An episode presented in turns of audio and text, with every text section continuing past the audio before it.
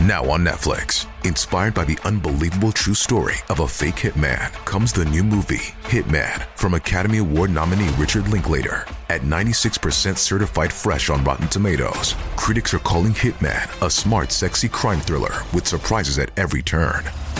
Starring Glen Powell and Adria Arjona. Hitman. Now playing on Netflix and in select theaters. Rated R. Hey, okay, are you ready? I finally figured out where I want to take Surviving Skye. As many of you know, my sister Skye has been missing for about 15 years. She took a one way ticket to Japan and we've never seen her again. And it's been 15 years and there really hasn't been any movement. And talking about her again and again, while it does get her story out there, it does slowly take its toll on me, as it has for the past 15 years. So, like the name Surviving Skye, I have been surviving. And so I'm going to shift directions a little bit because this has always been more than just a missing person. There's so many other people that have been affected. And I am ready to actually break down my story. And I've been trying to figure out the best way to do it. That isn't going to be too taxing on me, that isn't going to be too traumatizing. And I figured, hey, um, let's throw that out the window and make it really traumatizing. because that's how you make change and that's how you progress and maybe grow. Or maybe this will be a terrible idea and maybe it will send me spiraling. I don't know. I mean, I've tried so many other things. Why not be as transparent as possible? So, I'm kind of switching things up and I am going to talk to you about my journey in healing, mainly therapy. I'm a I like to believe that therapy works, but with complicated grief and a constant misdiagnosis of various mood disorders because of this type of grief, therapy has not been fun for me. It's been good and it's been really, really bad. So, what I'm going to do I'm going to do this unedited. I'm not taking any time to edit out anything that I probably shouldn't say, and I'm not going to edit out any of the ums or the likes or the pauses. This is just going to be a very raw, candid session, a therapy session, if you will, of me recounting my sessions in therapy um, from sessions that I remember in the past and sessions that I'm actively going through. So I'm currently in trauma therapy and I'm trying out EMDR.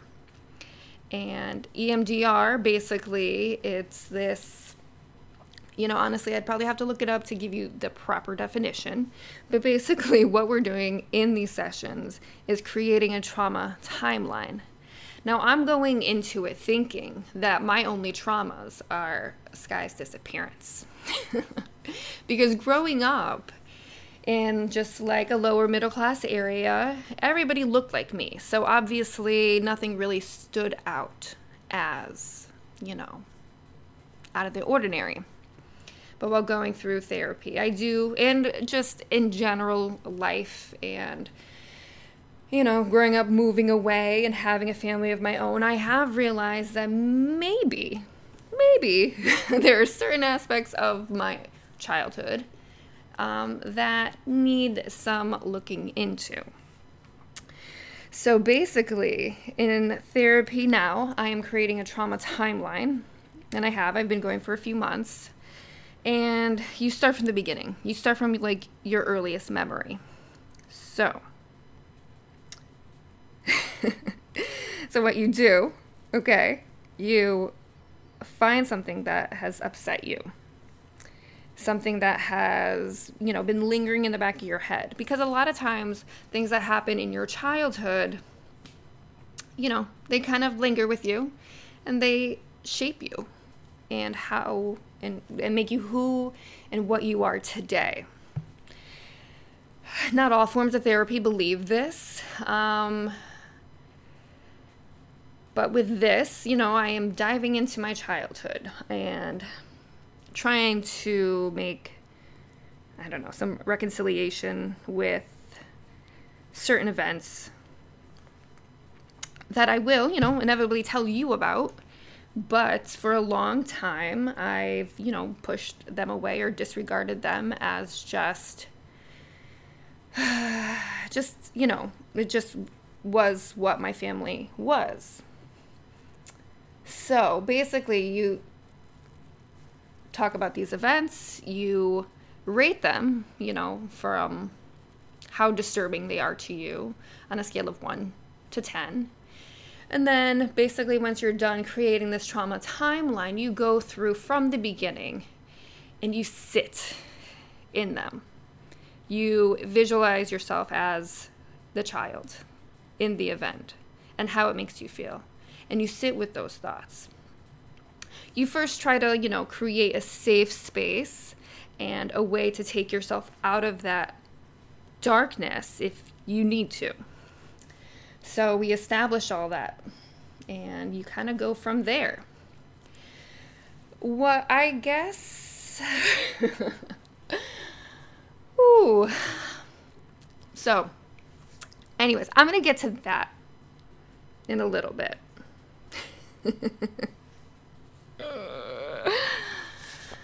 oh, this is probably when I should pause and really reevaluate what I'm about to get myself into. but you know what? I'm gonna just jump back before I even started this trauma therapy and talk about the first the first therapist I ever saw. Um, my parents were called into my school, high school at this time because the teacher thought I was having some difficulties. I didn't think so. I thought I was doing just fine. And, anyways, at the recommendation of this teacher, my parents got me a therapist. And this therapist was lovely. I was like, oh, therapy is good. I was 16 at the time. And this therapist created such a nice and comforting, safe space for me. And, you know, we talked about just what 16 year olds are going through. So it didn't really amount to much, and I didn't feel too comfortable revealing too much, but I knew that I was just frustrated with where I was and frustrated with just feeling alone, just so very alone. And, you know, we talked about it. And it was like the first time I felt really seen and validated in how I was feeling. That maybe, you know, maybe people weren't looking out for me. And yeah, not a bad experience. But it didn't take long for, you know, the pre approved therapy sessions to run out and then that was that. And I was back to just feeling completely alone. And something that I have to make note of I always had been sent to the in school counselor or therapist, like every year at some point by a teacher or somebody that was concerned about me. But nothing was ever followed up with no further testing was done or anything like that. I did good in school for the most part. I was smart. But when I look back at it now, what I realize is that my first years, I was very disruptive. Very, very disruptive. But I wasn't, you know, what they would call like hyperactive or anything like that. It wasn't ADD because in those days, I was specifically told that girls do not have ADHD. That's not possible. But what my behaviors were were just crying. I cried every single day. I cried every single day until they sent me to the nurse's office where I just sat there and cried. And I was ashamed for this behavior. I had a teacher give me a sticker. This was in second grade. I had a teacher give me a sticker every day that I didn't cry. But the overwhelming feeling of just being what I would now call like anxious was so so just like ever consuming. That is my baseline. That has been my baseline for the past 40 years. That's all I've ever known. Even I this goes back even further in preschool. my reaction to this overwhelming feeling was to throw up. And I threw up every single day. I threw up when there was a change in the events of, like, you know, the preschool uh, curriculum, I guess, the agenda for the day. And I threw up to a point where they kicked me out of preschool. but nothing was ever addressed about this. And I had felt this way for years until I learned how to shut it down because of the shame and the embarrassment. I felt I dealt with all these feelings um, up until and through high school. Just being nervous and overwhelmed and not being able to like just get comfortable and focus on anything. But what had helped me early on is somebody told me how the system worked. It was just this is how you pass. And I learned how to pass. I learned that I didn't have to pay, pay attention in class at all, and I didn't. I saw what the homework was when you would walk into class. I it was written on the board, and then I would do it. I, that's what I would do in the class time during lectures or whatnot. I would do all the homework. So I always had homework done. I never did homework at home. I only did it in the class period. I knew exactly how to find answers. I knew how textbooks were laid out. I knew the formulas of, you know, how questions were asked and how to answer them. I perfected it. I made it into a game and I had to win. So I did really good in school. So if somebody asked me, if a therapist asked me, because over the years they always ask you, how did you do in school? And I said with pride, I did fucking great. I was really good at school. I won school. Um, but I would, what I neglected to tell them is that it was done through a series of manipulations because I understood how the system worked. And it wasn't about what you knew, it was about how you passed. And I could pass. No problems asked, you know? But what that did for me was sabotage me from getting a proper diagnosis early on. Um, because my emotional dysregulation was masked because I was forced to mask because nobody wants a crying girl in their class because it's kind of disruptive and it kind of puts everybody in a sour mood. So, that's what I did. And I'm sure I'm not the only one. So, over the years, that kind of behavior. What I did to help me in my current situation made me backslide for years in getting a proper diagnosis because I also didn't recognize what the problems were. I thought I was fixing them, and I wasn't. And the thing is, even if I come back to present day, trying to get an ADHD diagnosis in your you know late 30s and 40s it's fucking difficult because the first thing they ask you is how did you do how did you do in school? I had a survey sent to me asking me to send somebody who knew me before the age of 12 who could adequately and accurately assess how i did in school. And the first thing i thought was wait I don't have anybody for that. And I actually reached out to my mom, and many of you know if you've listened to my podcast before or seen my TikToks, my mom's great.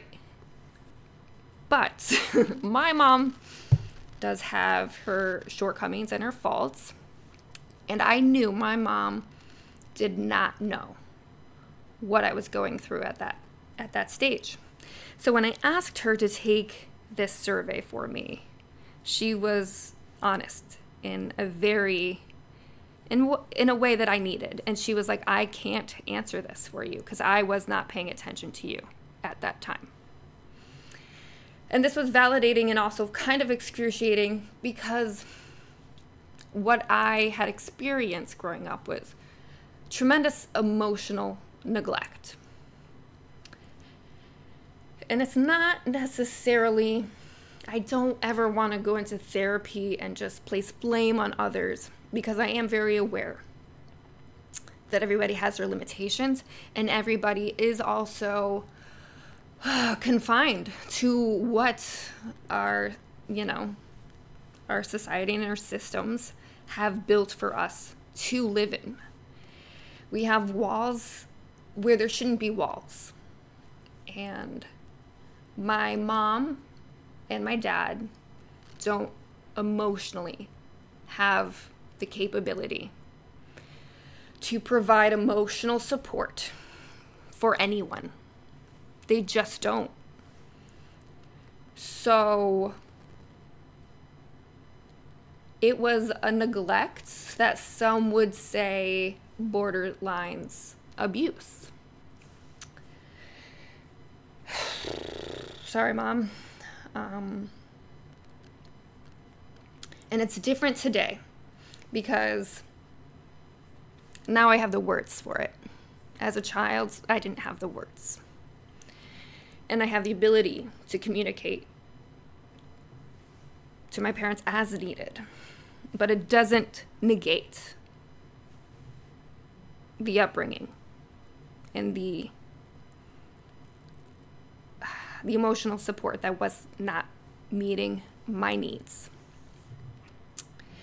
So, my mom, in other words, admitted that she could not fill out an ADHD evaluation for me, even being, you know, almost 30 years ago she knew that she couldn't because she wasn't aware of what was really going on. There were other things happening in the house, you know? My brother was going through um, such a tough time with getting his um, learning disability diagnosed as well and his behaviors under control. They were not under control, they were just not, they couldn't figure them out, you know? And so I saw this and took things as I, I, took it as a sign to just become as self sufficient as possible. So I wasn't, I didn't cause a problem. I didn't cause anything unnecessary at that time. Later years, you know, we, we all had a rebellious stage, I suppose. but, anyways, my mom agreed to fill out this diagnosis, but really couldn't, well, fill out the survey, but really couldn't do it to the best of the ability. And the only other person I could think of was to send it to my friend who knew me then, who was, you know, same age as me, going through the same stuff, obviously unaware. and I find it really funny that when you're trying to get a diagnosis like this, when you're trying to get your just your life figured out, that the requirements still are how you did in school. I'm now 40 years old. Who the fuck cares how I did in school? That's that stage is over and done with. The fact that I can't finish a task in my house and I put every I never close doors. I put everything on ledges that are going to fall off. I just complete I never complete a task. I just I walk away. I walk away. I forget appointments. My life is fine cuz I this is how I've always lived, but maybe it isn't how I need to live. So when I'm actually looking for help, why are the the things that the doctors look for shit that happens like 40 fucking years ago. Like, what is that?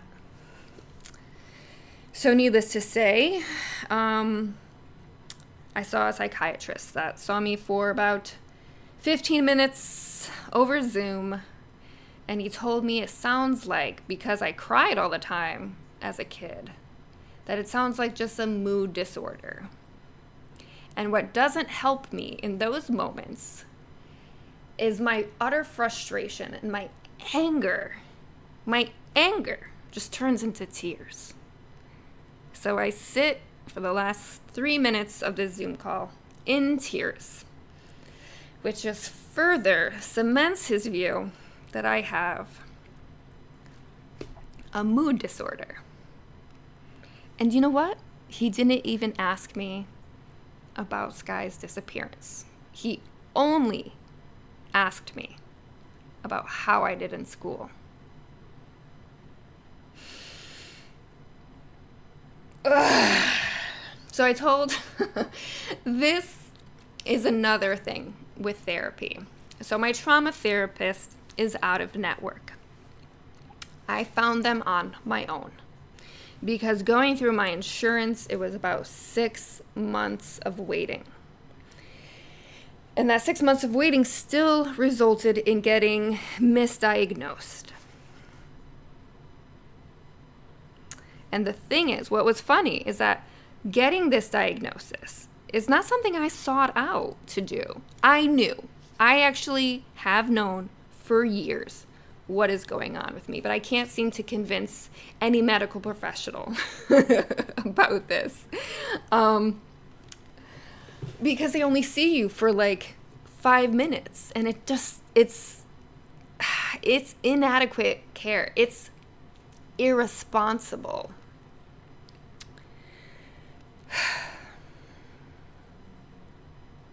So, what prompted this ref- referral to get an ADHD diagnosis is I went to the doctor because I had a spot in my eye that I needed fixed. And I wanted to also find a doctor, a dermatologist that can do a skin assessment because I'm in the sun a lot. and it was during this appointment where she must have been picking up what I was putting down. And she was like, Have you ever been diagnosed with ADHD?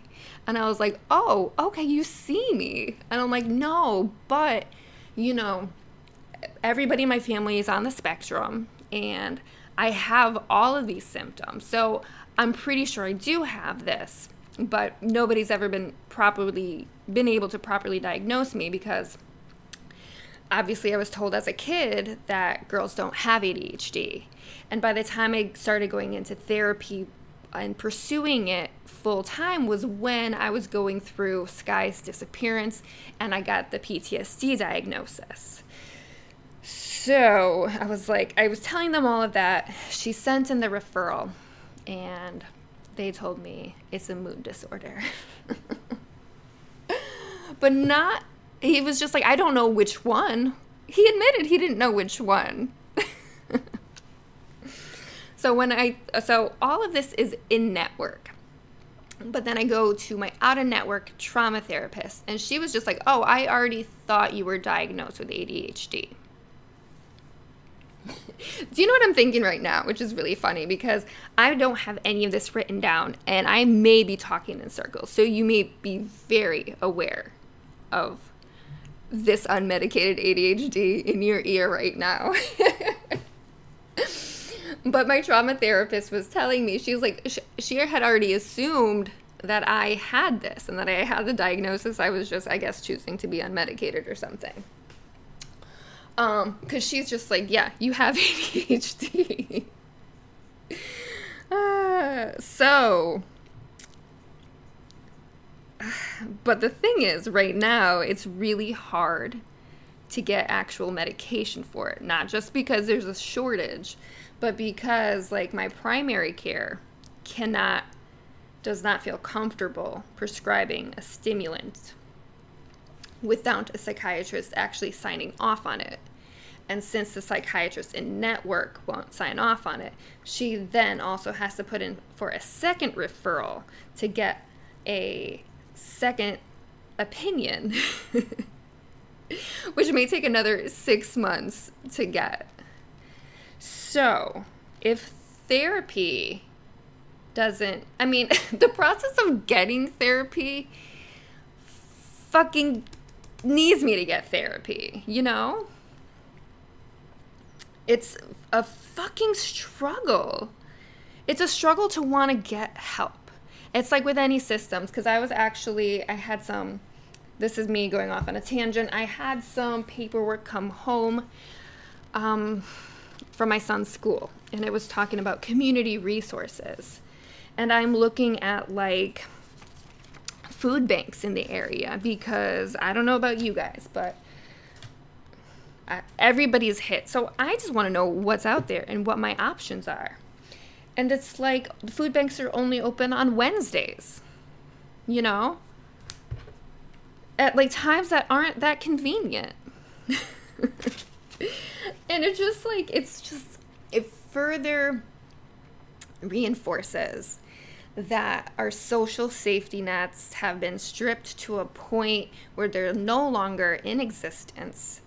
And when you find yourself at the bottom, that's when you realize that there's like nothing there and you're on your own.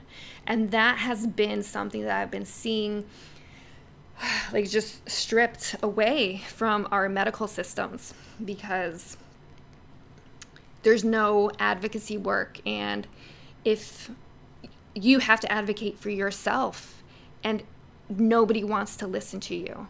And I get it from both sides because I've worked in the medical field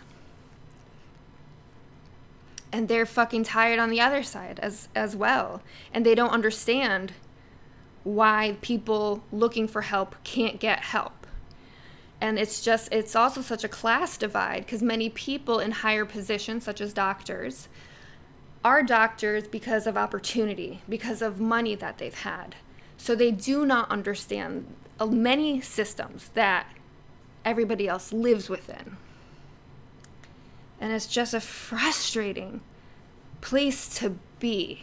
And nobody's making any changes because everybody's hands seem to be tied by the systems that we live in. And I know I'm speaking kind of vaguely, but I'm hoping you're picking up what I'm putting down because it just it's too exhausting to get into. And I think that's part of the design. It just exhausts people until they give up. And yeah, I mean, I don't know about you, but I can definitely sit and scroll on social media and just dissociate and just wait for the next day to begin because I'm so tired. I'm so tired.